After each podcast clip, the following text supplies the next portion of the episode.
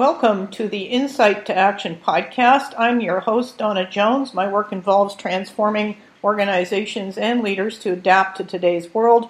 Today we're talking about self management, which is the best vehicle for companies to use in order to become more fluent and fluid with changing realities. If there's one name in the self management conversation that comes up repeatedly, it's the company Morningstar, along with uh, Ricardo Semler's Semco in Brazil.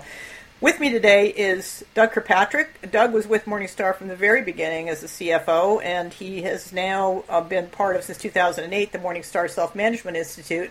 He's been a champion of self management since time began, but certainly since 2008 and has been speaking all over the world, and including Siberia and some fascinating destinations, with companies who are really aware of the fact that, that there's a different approach required, not just to tackle disengagement, but also to be competitive, period.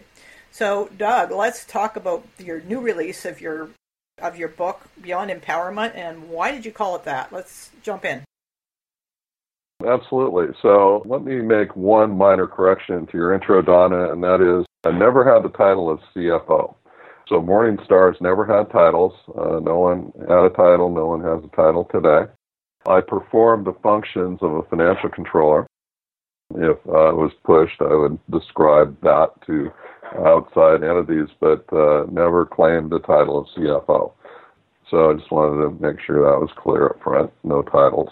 Beyond empowerment really comes from the idea that you know, in the last two or three decades, we've had lots of companies adopt empowerment programs, and, and it's a way to, I suppose, drive engagement and increase uh, uh, autonomy and, and uh, agency on the part of uh, employees to give them a greater sense of ownership and help them feel like they're part of the action the reason I called it Beyond Empowerment is that there's a very large flaw at the heart of empowerment programs, and that is that traditional empowerment involves someone with power transferring, lending his or her power to a another person, a subordinate who has less power.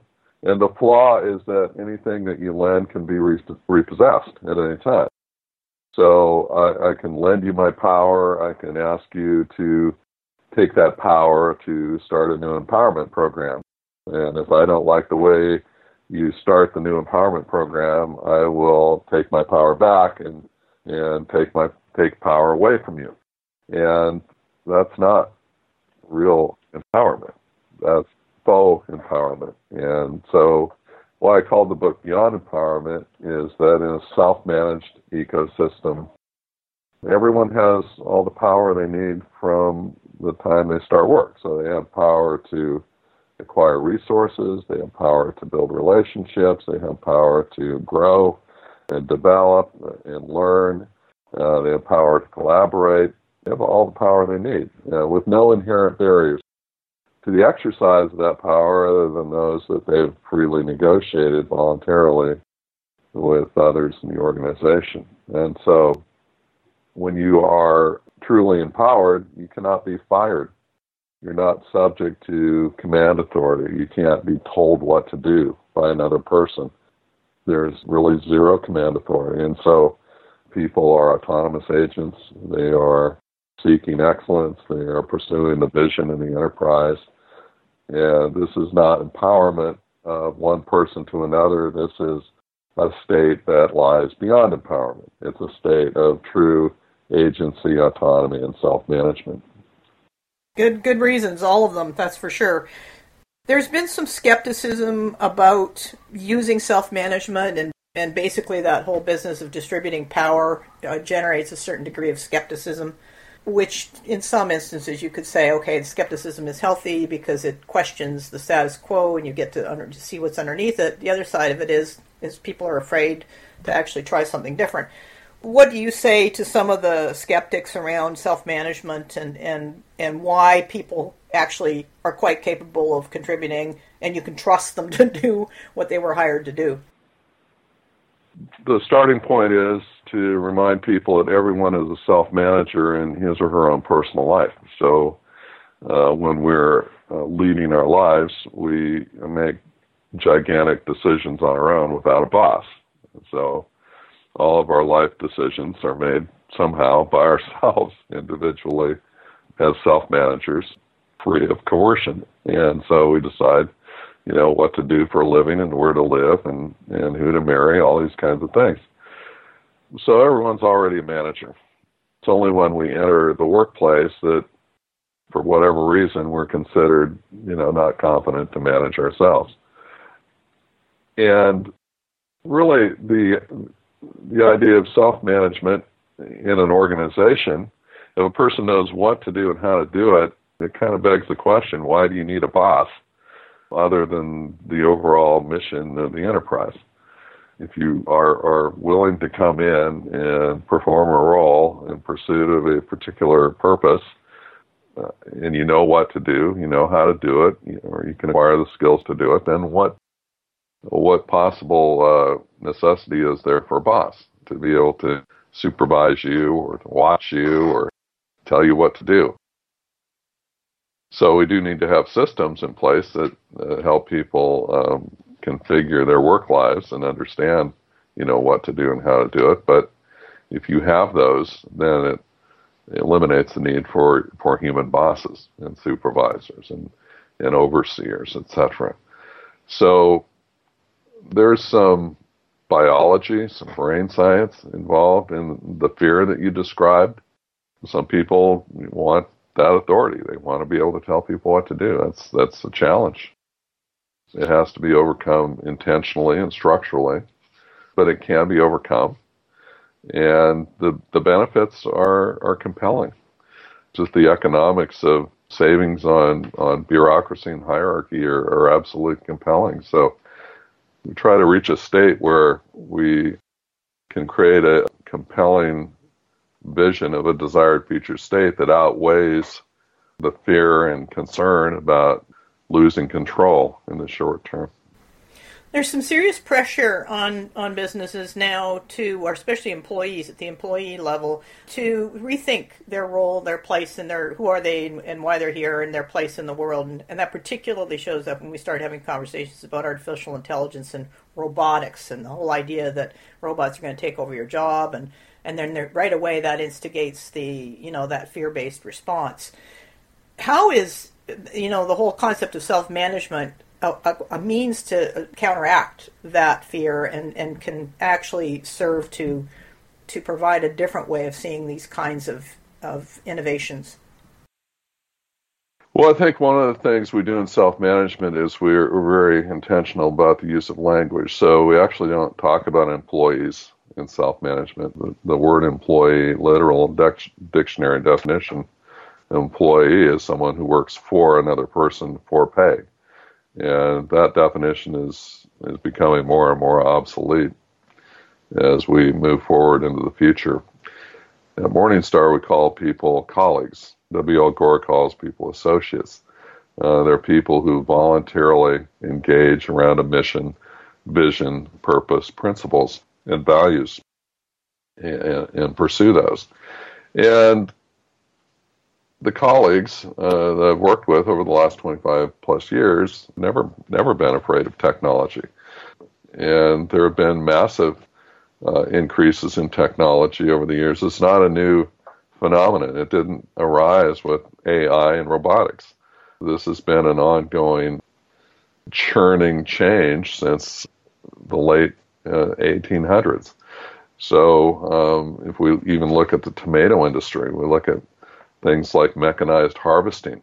Yeah, I mean, we could have people out there with quote unquote jobs who are picking tomatoes by hand and moving them by baskets into trucks and etc. But with the rise of mechanized harvesting, all those jobs disappeared, and that was uh, relatively recent, you know, in the, the, early 1960s or so. So the idea of uh, uh, avoiding advances in technology is provably absurd and unrealistic. It is going to transform uh, work and the world. So when, when people think of themselves as autonomous agents, as people with free will, voluntarily associate with enterprises around a common purpose and mission.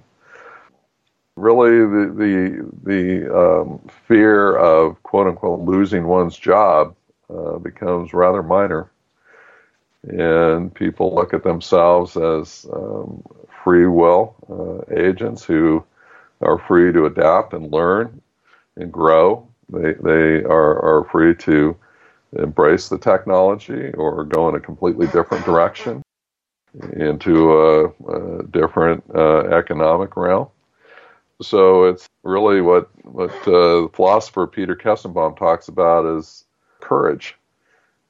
You know, it starts with free will, and then people have to embrace uh, their inner sense of courage and make choices that are in their own best interest. Make sure those choices are ethical. Figure out what is reality, and reality has a lot to do with changing technology. And it has today, it has to do with artificial intelligence and robotics. And recognize how reality is going to impact your particular world, and then figure out a desired future state. Maybe it involves working with that technology. Maybe it involves going in a completely different direction. But self managers embrace free will and make choices that that work for them. And so the idea of being afraid of the future tends to be rather minor for people that are willing to embrace that particular reality of free will. I love what you said there because it, it covers uh, quite a few things. You know, not just initiative, but embedded in that is is of course freedom. You know that core value of freedom, the capacity to choose your own destiny and create it as you go. I'm going to go back to the CFO. You know the the correction you made for me at the very beginning on CFO because I know there's a lot of companies where CFO and the whole back end of companies is is a not necessarily uh, designed for self management. They're more designed to do that, to control. So when you look at the role that someone who is looking after the money, and their title shall remain nameless, when we look at the role they play and the decisions they make, when I go into a traditional organization, it's real clear. They're always looking at the cost side. Very rarely are they actually looking at the benefit side. They're just looking at how some, and of course, from a neuroscience point of view, that just activates the fear in everyone because everyone in the organization is a cost. And so right away, you know, when they say talk about cut costs, it's your name comes up in your head, whether or not uh, it's accurate or not. That's there. What's the mindset that someone who's looking after the money inside self-managed companies brings to it that's different from the traditional mindset? I would describe my mindset in that role as someone who is playing a game, and it's a, the game of work. It's about being a, a steward of resources and being able to deploy resources in, in the best possible way and furtherance of, of the mission of the enterprise. We had a, a model called a, a 24 month or two year cash flow model.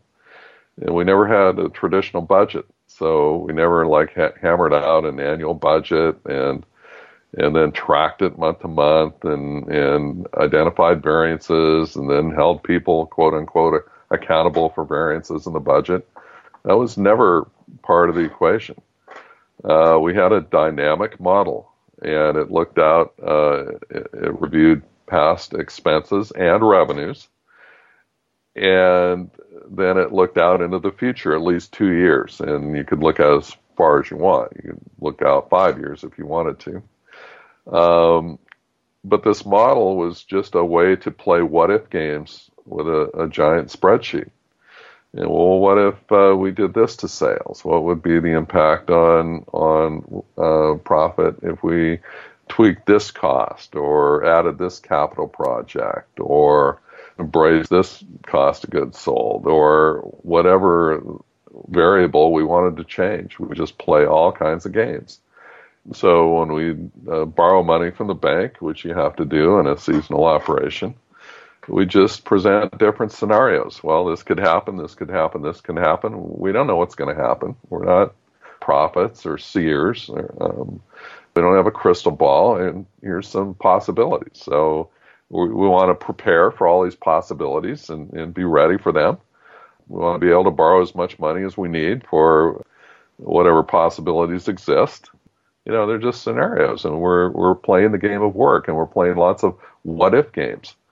And so sometimes the what if games result in a great year, and sometimes they don't. But it's just a constant dynamic exercise of uh, playing a game and and understanding you know what the variables are. So that was uh, to me what was fun about a self-managed enterprise uh, at a fairly large scale. It's this idea of constant gamification and uh, looking at various scenarios and possibilities, and and then watching to see what unfolds. I, I suspect that's different from many companies where they do have these these rigid budget processes in place that are extraordinarily time consuming and tedious and difficult and so um, I'm just grateful that I was able to grow up a system that allowed us to gamify budgets to a large extent and uh, not have to get it absorbed with all that uh, kind of tedium that I, I suspect takes place in most companies on speaking of games, let's just play one. If someone if if, if someone in the company decided they wanted to m- do something expensive, like take a risk and invest or whatever it is, what are the checks and balances? What are the what happens when when someone decides to play with that? Does everybody sit down and look at the spreadsheet? What's the process that allows that kind of transparency and responsibility to each other to play out? Well, it's at really two levels, Donna. It's um, uh, first of all, we have this concept of decision rights. So, who is who owns the right to make a particular decision? And and decision rights are negotiated in advance. People understand what the scope of and quantum uh, of their decision making authority is for a given process. Uh, they understand their decision rights. Are they a decision maker for for a process, uh, or are they merely making recommendations, or are they a decision maker that must receive recommendations first? You know exactly what is uh, one's decision making authority. So, if you own a particular decision, then and that that includes acquiring uh, and developing a new process or acquiring a new piece of equipment, then you know you own it. You you get to do it. You make that decision, and people can ask you about it afterwards, or or even before or during. But but it's your decision until you negotiate those decision rights away. Um, so there's that level. But then if someone, you know, comes up with a new idea, a new innovation, then they really have to, you know, make a business case and sell it to people that will be affected by that decision. And so we've had that uh, happen. I've seen that happen many times. One year, a high level mechanic came up with an idea to handle materials in a factory and sketched out an engineering design and talked to stakeholders who would be affected and talked to someone involved in finance and made sure there was money available for for a project and implemented the project and and saved a ton of money. It had a huge return on investment. So the great thing about self management is that uh, everyone's free to innovate, everyone's free to lead, and then decisions result from taking the initiative to uh, make sure that stakeholders who are impacted ha- have a chance to have input. Uh, there, there are those sort of decisions that come up, like that one, and then there are sort of pre-allocated decision rights that are already baked into voluntary agreement between peers. So that makes it a lot clearer then for people. They know they know exactly what the process is. It, you know, in terms of the, the power being distributed, you know exactly how to follow that so that you respect each other. Sounds like.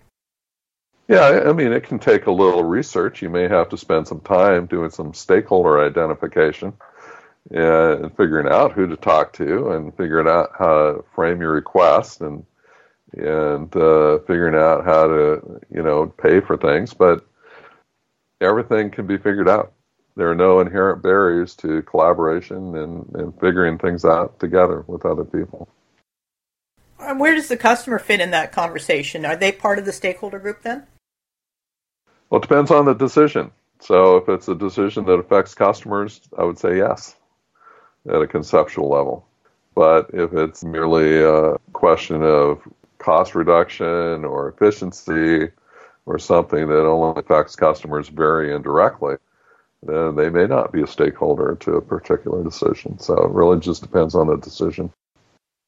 Let's talk a bit about protocols or principles. Are there any particular anchors in the self-management framework that make that ensure people have a backstop if they get to a you know, one of those conundrums where it's either this or it's that, or or there's a, a higher level of strategy versus operation? Is there any particular protocols that help people sort things out? In terms of protocols, the, the most important thing is that everything's based on request and response. So every individual has a an affirmative obligation to respond to professional requests made by colleagues. If people want something from another colleague, they have an obligation to make a request, and that's uh, that's baked into the principles of self-management because command authority doesn't exist. See, if you can't tell people what to do, the only thing left is to make a request. I would say that takes place at at, at all levels, whether it's strategy or or uh, operations or, or, sales or distribution or R&D or quality, whatever it happens to be, and whatever level of complexity or even whatever level of importance. It's really it comes down to request and response, figuring things out together. Let's back up a bit and take a look what's going on in the world right now, in the world of business and the future of work. What are you seeing? You've been talking to a lot of different people all over the world and uh, different companies, different stages of their mindset, different stages of how they're you know contemplating self management and, and making the the transformation, stepping into the transformation. What what kinds of threads have you been witnessing, and and what do you see ahead?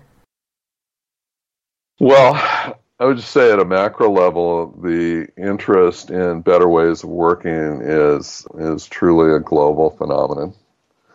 As I look at the uh, my upcoming travel schedule, uh, and I'm looking at comp- uh, countries like Russia, and Brazil, and Denmark, and Poland, and Germany, and uh, all across the USA and all around the world companies are, are interested in better ways of working. And these are large companies. They're small companies. They're uh, medium sized. They're in every business sector you can imagine healthcare, communications, manufacturing, transportation, every conceivable sector, uh, every conceivable part of the world. The drivers for change or, or, and the pressures for change are enormous and I think irresistible at some level. So leaders uh, globally are, are, recognizing that uh, they have to adapt uh, their organizations to the the current realities and, and the future realities that, that they see on the horizon and and it's a matter of existential survival. You know, how are we going to create a company that can uh, embrace and work with uh, artificial intelligence and robotics and nanotechnology and genetic engineering and blockchain technology and and uh, things that are probably going to be just as disruptive, if not more disruptive, than the internet itself. I write in my book about Meetup.com, and Meetup is a, a wonderful example of a, a company on the cutting edge of of technology, but uh, centering it around human beings and around people and their need to socialize and connect. And, and they're actually talking about uh, major investments in being able to curate meetups without human organizers using artificial intelligence and geopositioning. And they're locked in battle royal with uh, Facebook uh, around this these possibilities. So it's going to be just fascinating to uh, observe and watch over the coming years as as uh, companies uh, adapt and reconfigure themselves to the new realities, not only of the marketplace, but of technology and of uh, organizational design itself. It's just going to be a fascinating time worldwide. And not to mention virtual reality and what, what kinds of contribution in augmented reality and, and what that means. And, and, of course, what came to mind as you were talking about Meetup was the Facebook workplaces, the work they're doing behind the scenes on that. So, yes, you're absolutely right. It's going to be extremely interesting. And we're all a part of it in one way or shape or form. I think one of the things I appreciate about what you've described in the self management in the, in the self management framework is the idea that because people are self managers, and, and the distinction between the language of the traditional and the language of going forward is is critically important, I think. But when you understand they're self managers, then it, it does give built in and embedded autonomy to everything you do. So uh, no longer do you have this notion that, that we can't jump from employer or employee, I should say. If you're in a traditional mindset, yes, but if you're in someone who is working in a self managed company, the whole jump to entrepreneurship is is not a jump at all. It's it's a flow. It's it's I'm already there. So it's yeah. It, it changes completely the the uh, flexibility and the agility internally of the dynamics. I think, and particularly respond outside conditions. So. Tell us more about how companies do respond out, outside conditions. When when things change, a who knows, and, and what happens inside.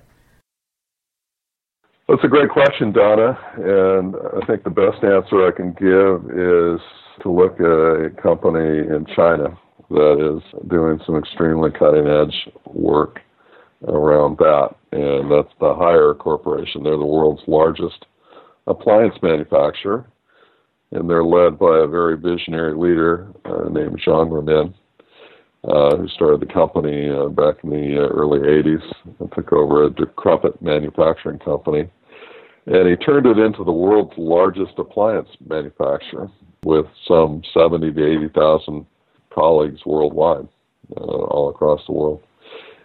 His vision was to create uh, innovation platform. So he broke the company down into 4,000 self-managed teams.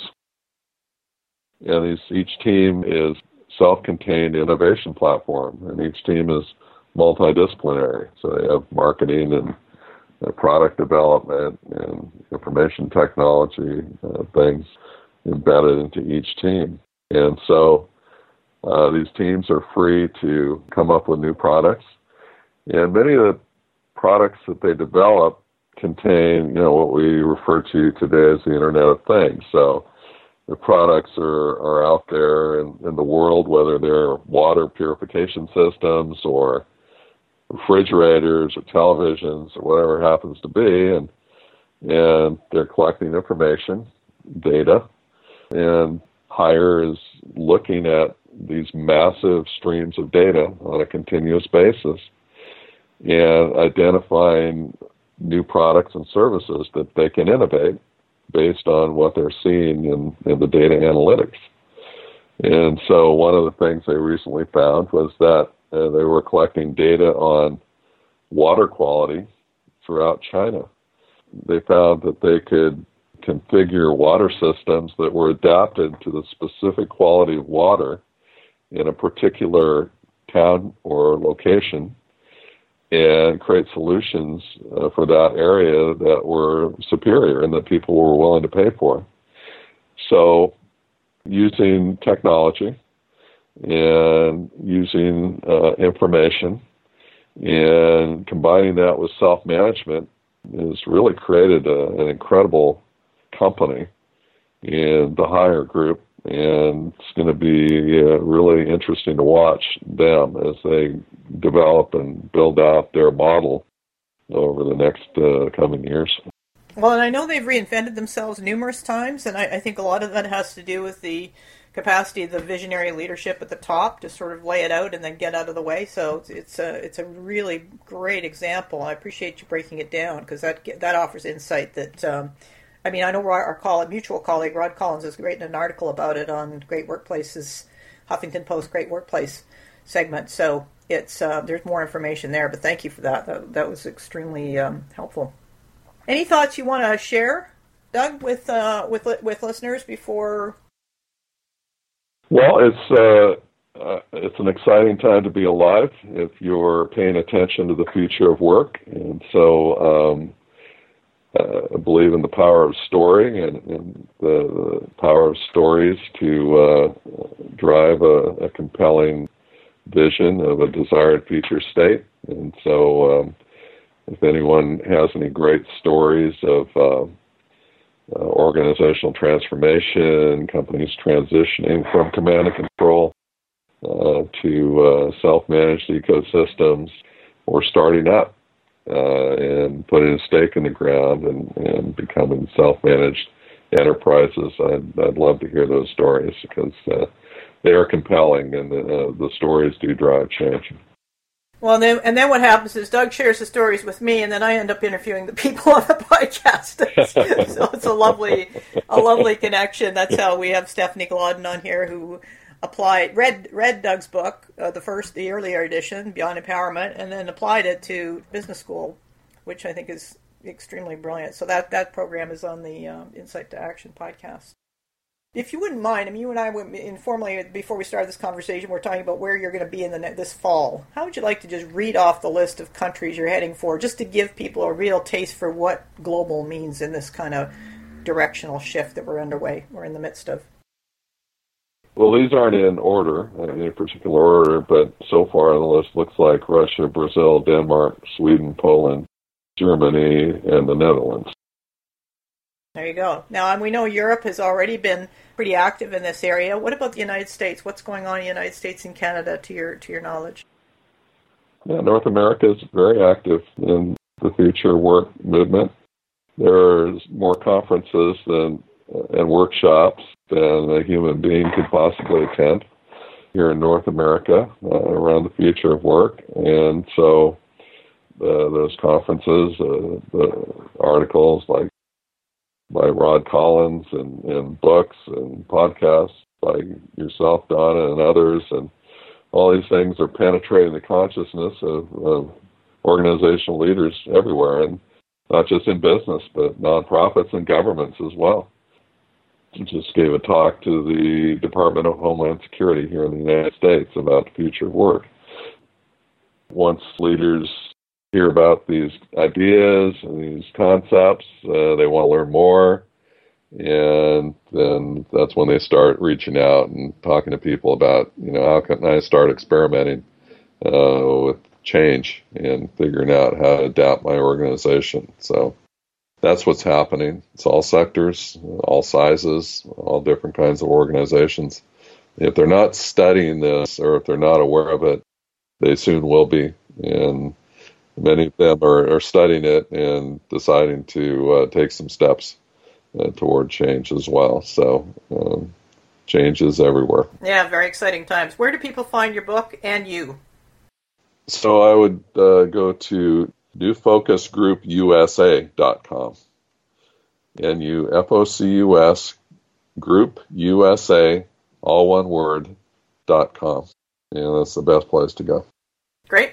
Great, and the book is through the usual places. It is Beyond Empowerment. Awesome. Doug, thanks very much once again for being on the program. Uh, having a conversation with you is always delightful, and, and so I'm, I'm excited to now offer listeners uh, to this podcast another slice or an update of where things are at as this momentum is starting to build quite quickly. Thanks very much, Dawna. Doug, in this conversation, made a direct appeal for stories of transformation that you or your company or somebody you know has done with their company, regardless of the size. And I'm going to add my voice to that because I'm working on uh, the book for self management that would help inspire people and provide a little bit of support and guide for working uh, working your way through the transformation. So if you do have any companies that you are keen about that you find that the work that was done maybe it's not perfect because actually it shouldn't be perfect ever it's always a bit messy please reach out and let me know through LinkedIn or through Twitter or through my Facebook page from Insight to Action. I'll share, of course, the stories with Doug, and we'll both work on sharing them with, with you and the rest of the world. So thank you. This is how we build an ecosystem of support for the changes underway. Before I forget, The Intelligence of the Cosmos by Ervin Laszlo is coming out in October 16th, published by Inner Traditions. You can get it on Amazon. I've contributed a chapter on emotion epigenetics, and networks, and how to work properly with networks in that, which is un- underneath the title of the new purpose of business, which of course implies a much higher purpose than uh, the one we're currently seeing in the uh, mainstream thinking. So yeah, please please take a look at that. I also want to remind you that I'm a practitioner. It looks like all I do is write and podcast, but no, actually, I am a practitioner. And so, if you have any situations where it's complex, it's messy, uh, there's a combination of decision making, leadership, and mindset at play, and, and you'd like uh, an outside view, whether you're doing the change inside yourself, working magic, and would like just somebody to see it, oversee it from the outside, or whether you want someone to come in and get their hands dirty with you and, and structure some decision making awareness so that better decisions can get made, please reach out to me via Twitter, EP Dawna, D A W N A underscore Jones, website from insight to action.com, or of course LinkedIn and Facebook, www.facebook.com forward slash from insight to action. Thanks so much for listening. See you in a couple weeks.